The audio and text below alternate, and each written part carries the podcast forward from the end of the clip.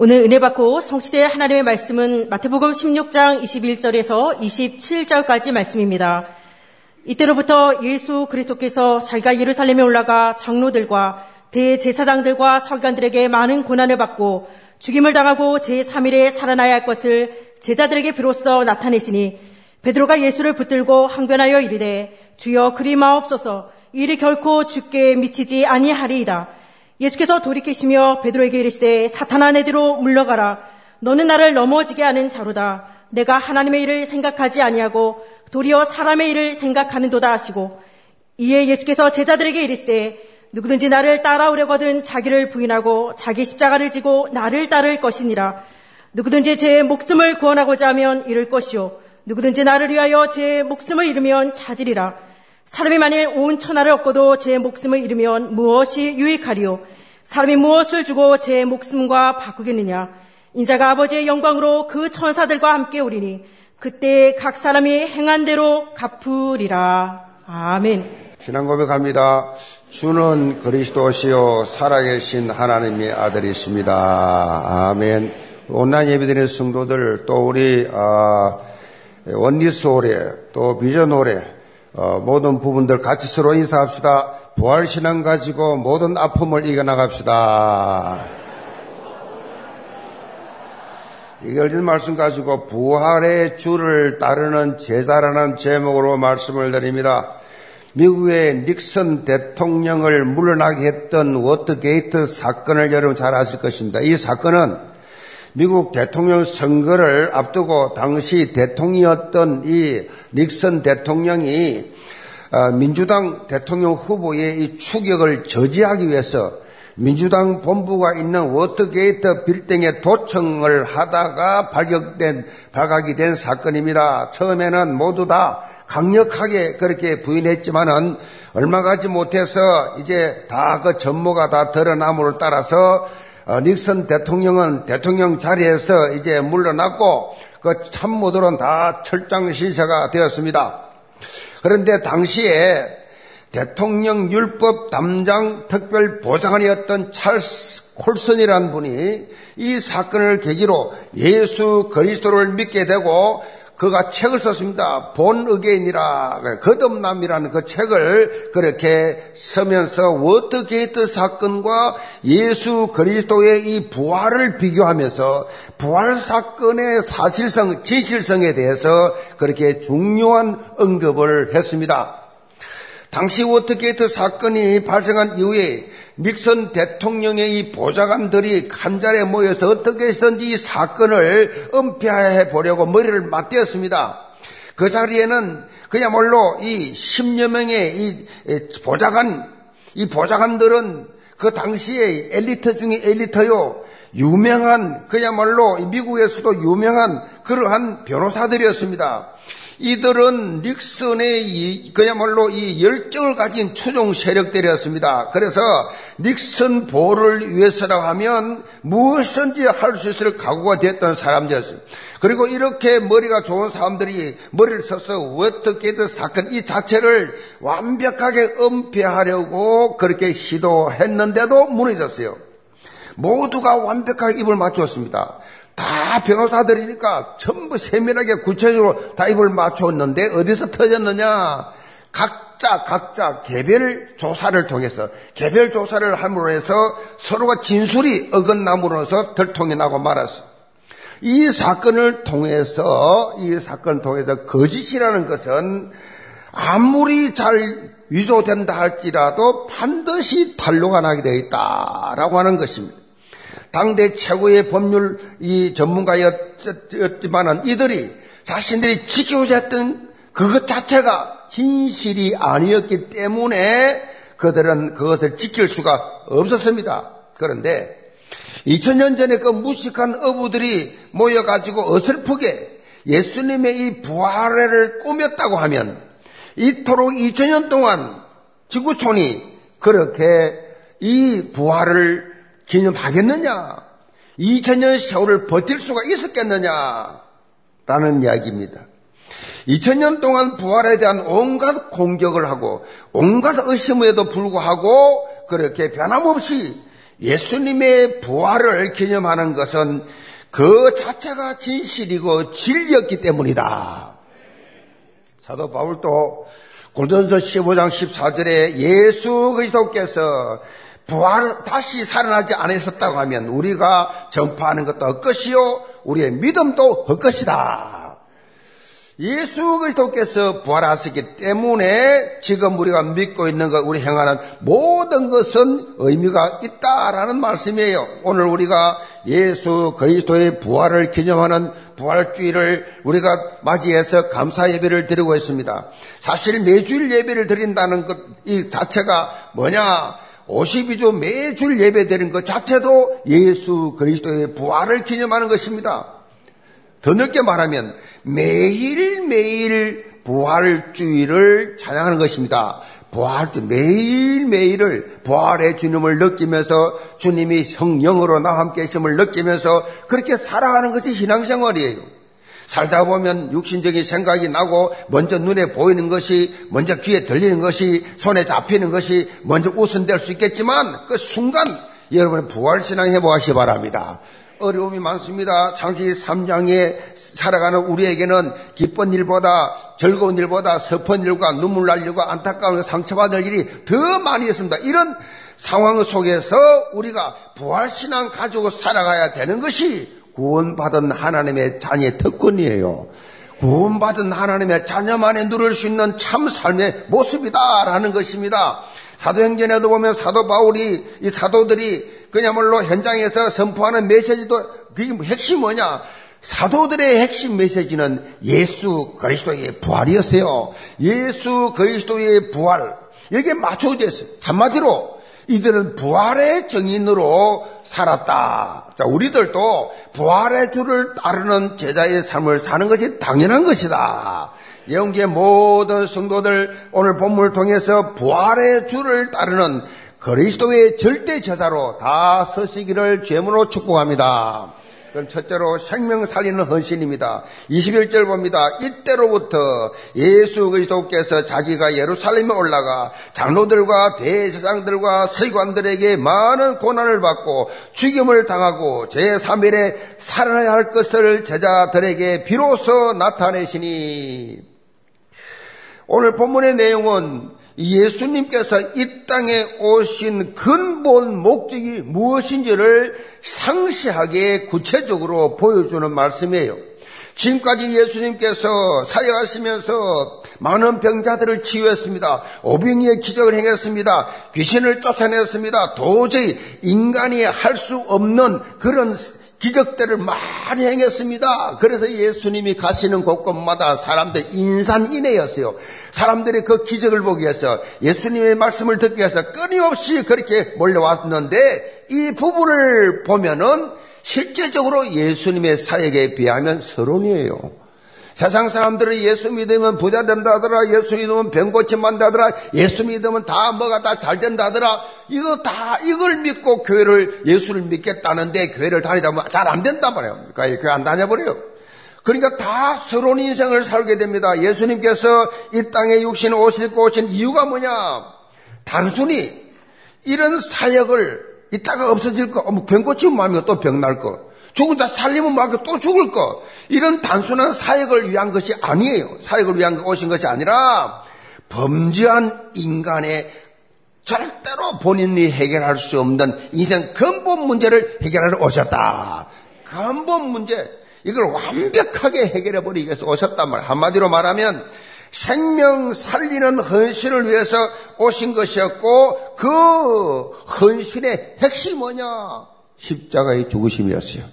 예수님의 십자가의 죽으심이 예수님의 결정적 헌신이었습니다. 예수님께서는 십자가의 대속과 부활을 대해서 오늘 본문을 통해서 처음으로 언급하시면서 이 땅에 오신 본로를 이루기 위해서 첫 발걸음을 내디디셨다. 특히 오늘 본문을 보면 이때로부터 이때로부터라는 말씀이 나옵니다. 아주 중요한 말씀입니다. 이때로부터 이때가 뭐예요? 사, 이 베드로가 주는 그리스도시요 살아계신 하나님의 아들이십니다. 예수님이 그리스도십니다. 라고 하니 고백하는 그때부터 이 말이에요. 근데 이 고백 이후에 예수님께서 그리스도의 삼중직을 감당하시는데 이 땅에 오심 을 비로소 제자를 밝혔다. 여러분이 신앙생활이 언제부터 시작되어야 되느냐? 예수님은 나의 그리스도시요 살아계신 하나님의 아들이십니다. 이 고백이 여러분 영혼이 고백되어 있는 그때로부터의 신앙생활이요. 교회를 수년 수십 년 다녀도 실제적으로 아무 힘이 없는 이유가 뭐냐? 사회에 나가서 영향 입히지 못하는 이유, 자신의 삶을 살지 못하는 이유, 어려움이 닥치고 힘든 일이 오면 실망하고 좌절하고 넘어지고 자빠진 이유가 뭐냐? 제가 그랬어요. 모태신앙입니다. 교회를 빠진 적이 없습니다. 그리고 이제 교회에서 직분을 다 맡아 살았습니다. 신학교 갔습니다. 한국 최고의 신학, 장자교단 신학교 갔습니다. 목사 되었습니다. 그런데도 불구하고 이 주는 그리스도시요 살아계신 하나님의 아들이십니다는 완벽한 고백, 이 답이 안 나왔단 말이에요. 그러니까 인간의 방법을 씁니다. 수단 방법을 씁니다. 왜? 다 이루어지지 않았기 때문에 이걸 몰랐기 때문에 끊임없이 인간적인 방법으로 온 방법을 다 쓰면서 끊임없이 고난을 고통을 당하는 중에 어느 날 예수가 그리스도 내 인생의 모든 문제 해결자 다 이루었다 테틀레스 타이 그 답을 받는 그날 이후로 지금까지는 매일 누리고 있습니다. 환경 상황 상관없어요. 어떤 문제가 와도 나를 흔들 수가 없어요. 왜? 반석 위에 교회가 세워졌기 때문에 예수님이 나의 그리스도이기 때문에 이 문제도 예수님이여 그리스도 되게 하여 주옵소서. 사람이 살다 보면 좋은 일도 있고 나쁜 일도 있습니다. 잘한 일도 착한 일도 있고 못한 일도 있습니다. 이런 저런 일들이 우리가 당신이 삼장 속에 살기 때문에 어쩔 수 없이 우리는 볼 수밖에 없고 당할 수밖에 없는 현실이에요. 이런 현실 앞에 우리가 넘어지지 않는 비결이 뭐냐? 이때로부터 자 예수님의 부활 예고는 이후로 마태복음 17장 23절, 20장 19절 반복에 나옵니다. 그리고 마태복음 27장 30절 이후에 보면 말씀하신 대로 십자가에 달리시고 마태복음 28장 6절에는 천사들이 부활 소식을 전하면서 이렇게 외칩니다. 그가 말씀하신 대로 살아나셨느니라.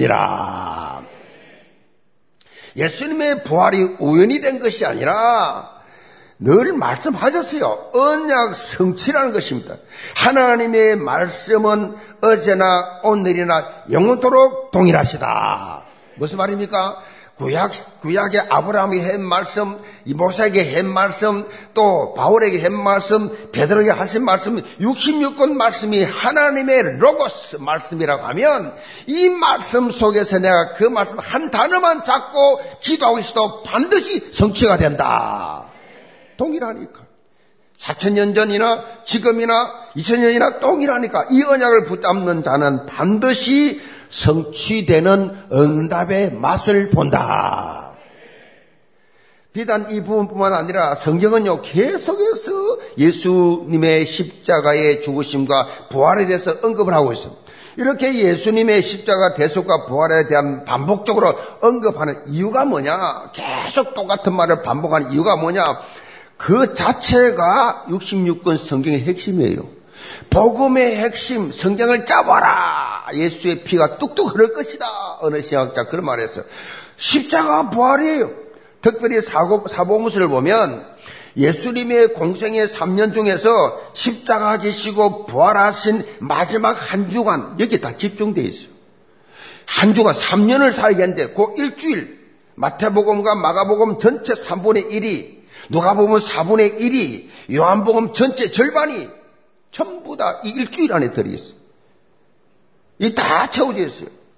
신약 성경의 핵심 메시지라는 책이 있습니다. 마크 데버란 목사님이 쓰고 이런 고백했습니다. 나는 예수님에 대해서 출판한 1500권 이상의 책을 다 살펴보았는데 저자마다 작가 나름의 이 시각으로 예수님을 말했지만은 공통 시점이 뭐냐? 공통점이 뭐냐? 공통 초점이 바로 예수님의 우리 죄를 위해서 대신 죽으시고 부활하십니다. 그랬어요. 예수님의 죽으심과 부활, 그리고 사흘 만에 다시 살아나셨다. 그게 핵심이라는 겁니다. 모두가 다. 무슨 말입니까? 수많은 저자들이 어떤 각도에서 접근을 해도 예수 그리스도의 십자가의 죽으심과 이 부활, 이거는 이 자, 이, 이것이 바로 복음의 뭐요? 그 자체라는 것입니다. 복음. 복음이 뭡니까? 복음이 뭡니까? 십자가의 주신과 부활이라는 것입니다. 우리가 일반적으로 볼 때 인간도 다른 어떤 누구를 위해서 희생할 수 있습니다. 특히 부모는 자식을 위해서 목숨 내놓을 수 있어요. 희생적 사랑이 있습니다. 그런데 예수님의 십자가 이 대속이라는 것은 인간의 이런 희생과 비교할 수가 없는 근본적 차이가 있는데 그 차이가 뭐냐? 인간 스스로 해결할 수 없는 근본 문제 해결 해결입니다. 예수님의 죽으심은 우리 인생 근본 문제 해결을 할 수 있기 때문에 근본 문제가 뭡니까? 하나님 떠난 문제, 제 문제, 사단 문제. 인간은 어떤 노력으로도 하나님 만날 수 없어요. 예수 그리스도를 통하지 않고는 하나님 만날 수 없다. 그래서 모든 종교는 다 거짓이에요. 하나님 만나는 길이 아니에요. 하나님 만나는 길은 예수 그리스도입니다. 내가 꼭 길이요 진리요 생명이니 나로 말미 암지 않고는 아버지를 만날 수 없다. 중보자 예수 그리스도 통해서 많이 가능하다는 얘기예요. 그러니까 하나님 만나는 길, 죄는 아무리 노력해도 죄 해결 안 돼요. 아무리 착하게 살아도 죄 해결 안 돼요. 뭐 설사 평생을 죄 안 짓고 살았다 할지라도 원전 해결이 안 돼요. 그러니까 이 죄 문제 해결해 오신 제사장으로 우리는 도대체 이을 수 없는 이 사단 마귀 영적 세계를 우리는 알 수도 없고 해결할 수도 없지만 이 영의 사단머리 깨뜨리신 예수 그리스도 그래서 하나님 만나야 되고 죄 문제, 이 사단 문제 해결되는 하기 위해서 이건 예수님만이 할 수 있기 때문에 친히 하나님이신 예수님이 육신의 옷을 입고 이 땅에 오셔서 십자가에 주신과 부활하셨는데 그분이 예수님이시라. 이 예수님이 인생의 근본 문제를 해결하기 위해서 뭐요? 하나님의 방법대로 하나님의 방법이에요. 하나님이 우리 인간을 구원한 방법이 예수를 죽여 십자가에 달리게 해서 죄에서 해방시켜 주는 하나님의 방법이었다. 십자가는 하나님의 방법이었어. 인간 문제 해결하는 방법이었어. 하나님 그렇게 하기로 했어요. 그리고 무엇보다 이런 인생 문제를 완벽하게 해결하셨다는 증거, 그 증거가 뭐냐? 부활이에요. 예수님이 이 땅에 초림하신 성탄절도 참 귀한 날이지만 그보다 더 귀한 것이 뭐냐? 부활절이에요, 부활절. 오늘이 오늘. 이 부활. 바울은 고린도전서 15장 17절 이렇게 말합니다. 그리스도께서 다시 사신 일이 없으면 너희의 믿음도 헛되고 너희가 여전히 죄 가운데 있을 것이요. 예수 그리스도의 부활이 있었기 때문에 우리의 죄 문제가 완벽하게 해결되었습니다. 우리는 죄를 짓습니다. 눈만 뜨면 죄를 지어요. 많은 죄를 짓지만 이미 모욕한 자는 발만 씻으면 된다. 그냥 예수 그리스도의 십자가의 보혈로 기도하면 죄 씻음 받는다. 죄 없어요. 죄, 죄, 죄인은 천국 못 가요. 예수 믿는 사람은 의인이 됐어요. 아멘. 예수를 믿는 여러분은 의인이 됐다고. 죄, 죄, 죄, 죄. 그것 때문에 늘 고민하고 그것 때문에 몸을 칠 거 없어요. 어차피 여러분 눈만 뜨면 죄 짓게 돼 있어요. 눈만 뜨면 수만 쉬면 죄 짓는다고. 어떤 죄를 짓는 짓고 있다고. 생각도 마음도 눈 헐키는 것도 큰 죄라고. 남을 미워하면 이미 살인이라고. 미워하면 살인이라니까. 아이고, 쟤가 죽으면 좋겠다. 이미 살인하였느니라. 사람을 때려서 죄가 아니요. 미워하기만 해도 죄란 말이에요. 그러니 우리가 세상에서 어떻게 죄 문제 해결하겠어요? 죄 문제 해결 안 됩니다. 예수 그리스도의 보혈의 피로만이 해결됩니다. 어떻게 해요? 믿기만 하면 된다. 믿기만. 그 사실을 믿기만 하면 된다. 그 말이에요.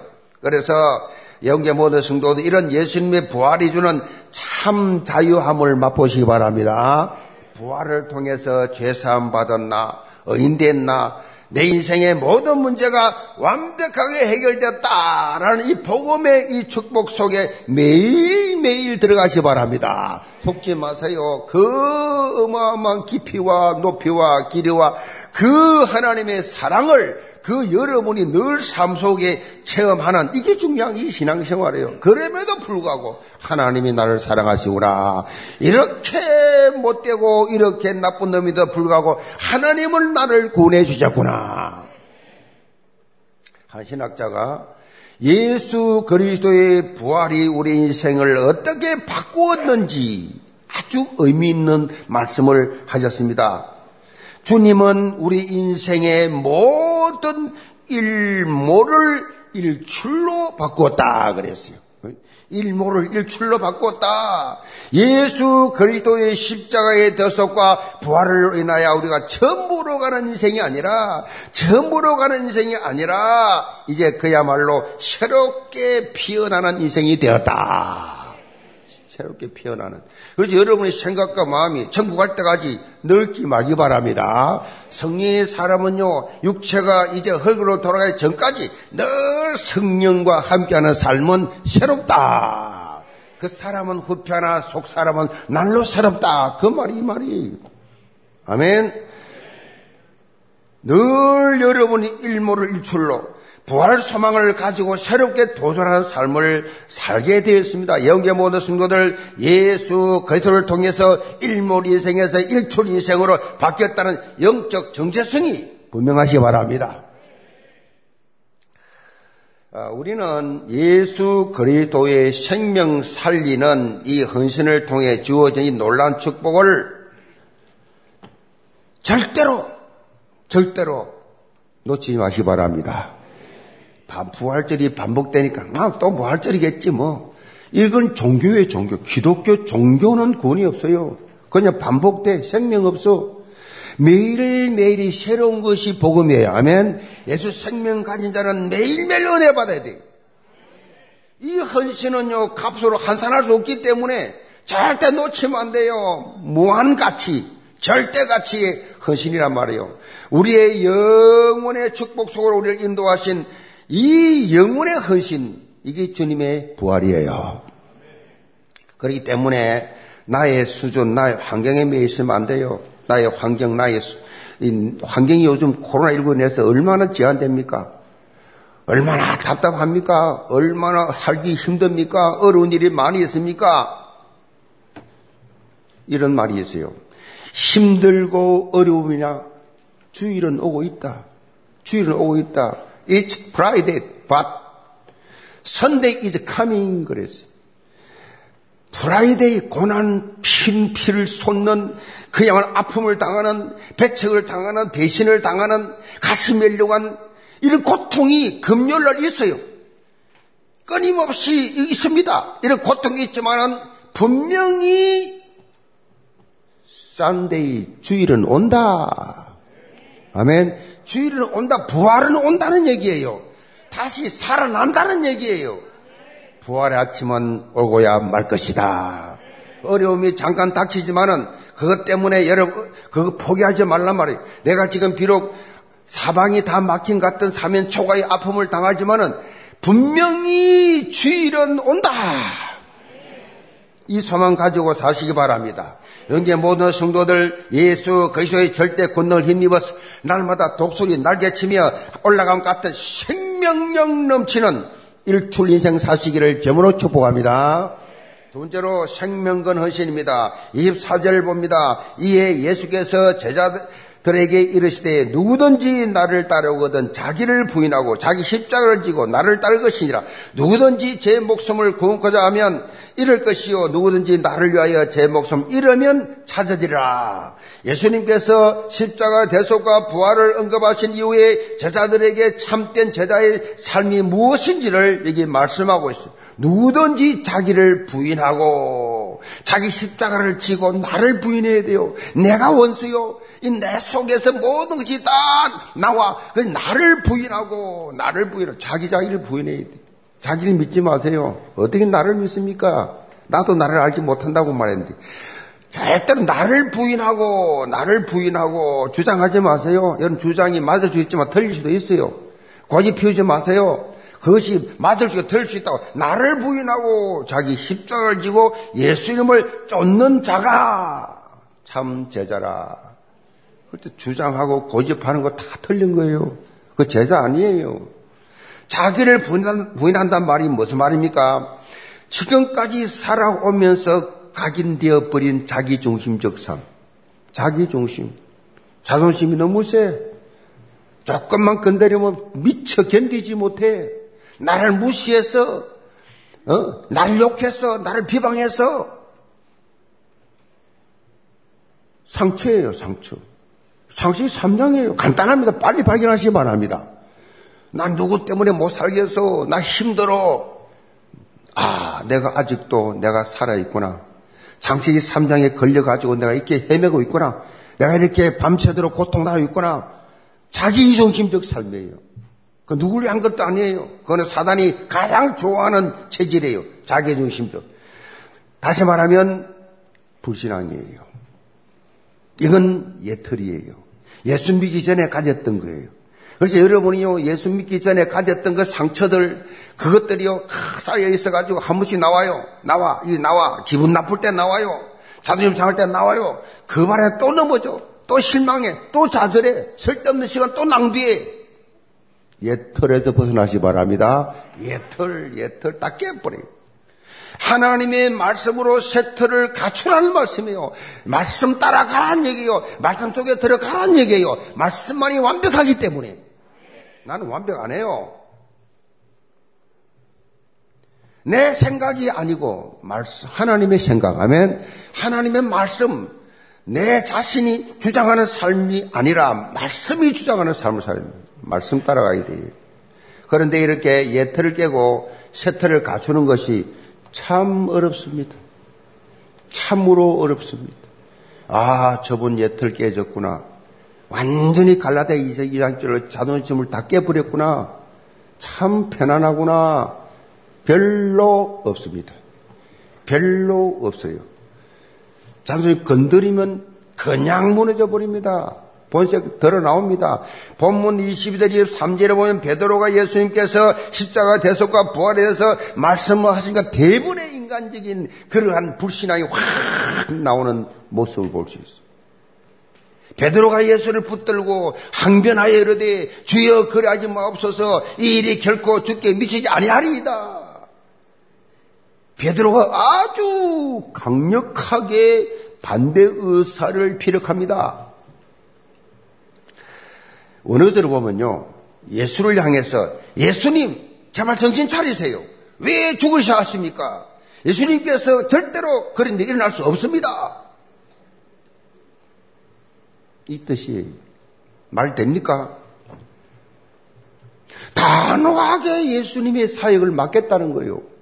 하나님 뜻이 아니다는 겁니다. 자기 중심적으로 해석한 거예요. 예수님 말씀을. 어처구니 없는 말이지요. 지금 예수님은 하나님의 일을 이루기 위한 건데. 응? 베드로는 뭐요? 자기 중심이란 말이에요. 절대 그럴 수 없다는 겁니다. 베드로에게 각인되어 있던 육신적 생각이 얼마나 강했던지. 꽉 붙어 계셨던 거요. 우리도 마찬가지입니다. 이 베드로와 차이가 없지요. 그래서 하나님의 말씀으로 우리의 생각들을 기경했나 기경. 말씀으로 이 코로나 시대에 어려울수록 더 말씀으로 기경해야 돼요. 그래서 코로나 시대에 기, 찬, 말 이런 말이 있어요. 기찬 말. 따라서 기, 찬, 말. 기도하고 찬송하고 말씀 잡아라 그 말이에요. 기도하고 찬송하고 말씀 잡아. 그래야 살아남는다. 영계 모든 성도들 항상 말씀 받는 이 자리를 놓치지 마시기 바랍니다. 그래서 말씀을 받을 때마다 어떻게 해요? 나를 부인해야 돼요. 자기를 부인하고 나를 부인해야 돼요. 나는 없어. 나는 십자가에 못 박혀서 나를 나는 없어. 나를 부인하고 이런 영적 수준 내 모든 것을 내려놓고 부활의 주를 따라가는 영적 수준이 되시길 바랍니다. 예수님은 제자의 삶이 자기를 부인하는 수준에서 이제 더 나아가서 자기 십자가를 지고 그랬어요. 자기 십자가를 지고 예수님을 따르면서 예수님을 위해서 목숨까지 들을 수 있어야 된다. 너희들 나를 위해서 목숨까지 내놔라. 이 표현을 좀 더 쉽게 표현, 설명하면요. 예수 그리스도로 인생 결론 내라. 그 말이에요. 인생 결론 내라. 결론 말 쉽게 하지요. 안 난 거예요. 결론, 뭔 결론? 예수 그리스도가 내 인생의 최고 우선순위가 되어야 된다. 이 설교를 들은 이부 설교들은 미국의 목사님이 제게 문자 2부 끝나면 뭐 와요. 받은 은혜를 탁 문자로 보내요. 2부 끝나면 참 목사 오늘 또 설교 통해서 너무 부끄러웠습니다. 우선순위 우선순위를 아직도 내가 이, 이 부분만 들어도 내가 부끄럽습니다. 오늘 설교 들려 많이 부끄럽습니다. 목사도 부끄러운데 뭐 저도 마찬가지입니다만은 오직 하나님 나라 확장에 내 인생의 방향을 맞추고 도전한다. 하나님 나라 확장에 도전한 나라는 거 없다. 오직 하나님 나라. 사실 이 부분은요, 내 힘을 되지 않습니다. 내가 하려고 되는 게 아니에요. 하나님 일은요, 내가 하겠다고 되는 게 아니에요. 하나님의 일은 내 힘이 아니라 성령 충만해야 됩니다. 성령의 이끌림 받는 삶이 되어야 쉽게 할 수 있어요. 따라갈 수 있어요. 성령 충만 아니면 힘들어요. 뭐 일하다 왜 시험 됩니까? 괴단하다 왜 시험 됩니까? 낙심 됩니까? 내가 했기 때문에, 내가 했기 때문에, 어? 내가 했기 때문에 힘든 거요. 알아주면 기분 좋고, 안 알아주면 기분 나쁘고. 내가 주인이요. 나는 없어. 알아, 뭐, 비편하든지, 칭찬하든, 나 상관없어. 상관없다고요, 나하고는. 성령께서 하셨다고요. 아멘. 그래도 사람들이 그래, 아이고, 목사님, 한기총에서 와서 어른들이 와서, 아이, 목사님 몇 대째입니까, 이 교회? 몇 대는 뭐 몇 대? 내가 개척했어요. 개척했어요. 목사님 대단하네요. 뭘 대단해요? 내 행기 뭐 있어요? 아무것도 없어요. 하나님의 사람들 통해 하나님이 하셨어요. 무슨 내가 어디서 내가가 내가 뭘 했어요? 여러분, 예수 그리스도의 제자로서는 예수 그리스도를 위해서 그분을 위해서 결론난 삶을 하시 바랍니다. 그분을 위해서 나는 아무것도 아니야. 성령이 인도하고 성령이 하기 위해서 따라갔을 뿐이에요. 그래서 우리는요, 늘 뭐가 돼야 되느냐? 사모직이 돼야 돼, 사모직. 삼오직, 삼오직이 뭐예요? 오직 그리스도, 오직 하나님 나라, 오직 성령 충만. 이것이 여러분이요, 그냥 삶 속에서 늘 확인돼야 돼요. 무슨 문제나 사건 올 때마다 오직 그리스도, 아멘. 문제 사건 심정이 막 지옥 같아. 하나님의 나라. 하고 힘이 없어, 능력이 없어. 오직 성령 충만. 성령이 능력이 있어요. 성령이 임하신 건능받고 예루살렘 사와의 땅까지 모천 정도 2, 3, 7 나라 누가 합니까? 성령의 능력으로. 내가 뭐 영어를 잘해서 내가 돈이 있어서 내가 배경이 좋아서 내가 뭐 건강해 전만의 말씀 오직 성령의 능력으로 그런 사람은요 절대 교만하지 않습니다. 절대 상처받지 않습니다. 시험 들지 않습니다. 날마다 준비 힘으로 날마다 새롭게 사십니다. 27절입니다. 인자가 아버지의 영광으로 그 천사들과 함께 오리니 그때에 각 사람이 행한 대로 갚으리라. 행한 대로 갚으리라. 예수님께서는 복음을 위한 우리의 헌신과 희생이 결코 헛되지 않을 것임을 밝히고 있습니다. 부활 성천하신 예, 예수님께서 이제는 하나님의 시간표 속에서 천사들을 대동하고 재림하십니다. 각 사람이 그때 행한 대로 갚아주리라. 부활의 주님을 따라가는 우리에게 대한 완벽한 보장, 최후의 통첩, 최후의 상급. 그거를 우리에게 주십니다. 우리는 승리하게 되어 있어요. 말씀 따라가면 승리하게 되어 있습니다. 여호와 니시 하나님을 찬양하게 되어 있어요. 사도 바울도 골전서 15장 58절에 이렇게 강조합니다. 그러므로 내 사랑하는 형제들아 견실하며 흔들리지 말고 항상 주의 일에 더 힘쓰는 자들이더라. 이는 너희 수고가 주 안에서 헛되지 않은 줄 알미라. 너희 수고가 헛되지 않는다. 영계 모든 성도를 이런 참 소망과 예수 그리스도의 왕적 권세를 가지고 더 많은 영혼들을 주께로 인도하면서 최고 상급 받길 바랍니다. 이부 예배 때도 새 가족들이 많이 왔어요. 그거 다 읽기가 부담스러울 정도로 새 가족들이 많이 왔어요. 이런 상황 속에서도 복음을 증거하는 영계 모든 성도들, 그 그리스도의 제자들이요. 그리스도의 절대 제자. 누구를 만나든지 어떤 상황 속에서도 예수 생명 증거하는 그리스도의 절대 제사들 다 되시기를 제문으로 축복합니다. 결론입니다. 밀수 미술 작품 중에서 이탈리아 화가 도미니코 페티라라는 분이 그린 그림이 있습니다. 에케호모라는데 에케호모라는 그림인데 이 뜻은 이 사람을 보라라는 뜻이에요. 이 사람을 보라. 빌라도가 예수님을 재판하면서 말했습니다. 에케호모 그래서 이때 예수님은 아무 말도 하지 않으시고 침묵하셨다. 이 장면을 그린 그림 작품이에요. 요 장면을 그린 작품. 이 작품이 유명해진 이유가 있는데 이 그림을 독일의 진젠 도르프 백작이라는 분이 이 그림을 보고 변화가 되었어요. 그가 어릴 때부터 그렇게 믿음의 가정에 자랐지만은 불타는 열정, 확신 전혀 없었어요. 없었는데 19살 때, 19세 때 우연히 이 그림을 보고 있는데 하나님의 이 감동이 확 임한 거예요. 어떻게 임했느냐? 나는 너를 위해서 피 흘렸건만. 너는 나를 위해서 무엇을 하고 있느냐라는 음성이 들린 거요. 이 음성은 놀라운 충격으로 그 영혼 안에 울려 퍼지게 됐어요. 그 이후부터 진젠도르프 백작은 생명건 헌신을 하며 살았습니다. 근대 성교에 불을 붙였어요. 그는 체코에서 신앙의 자유를 위해서 이렇게 이동하는 모레비안 교도들을 자기 영지에 그렇게 다 정착시켜 살도록 하고 제자 훈련을 시켰습니다.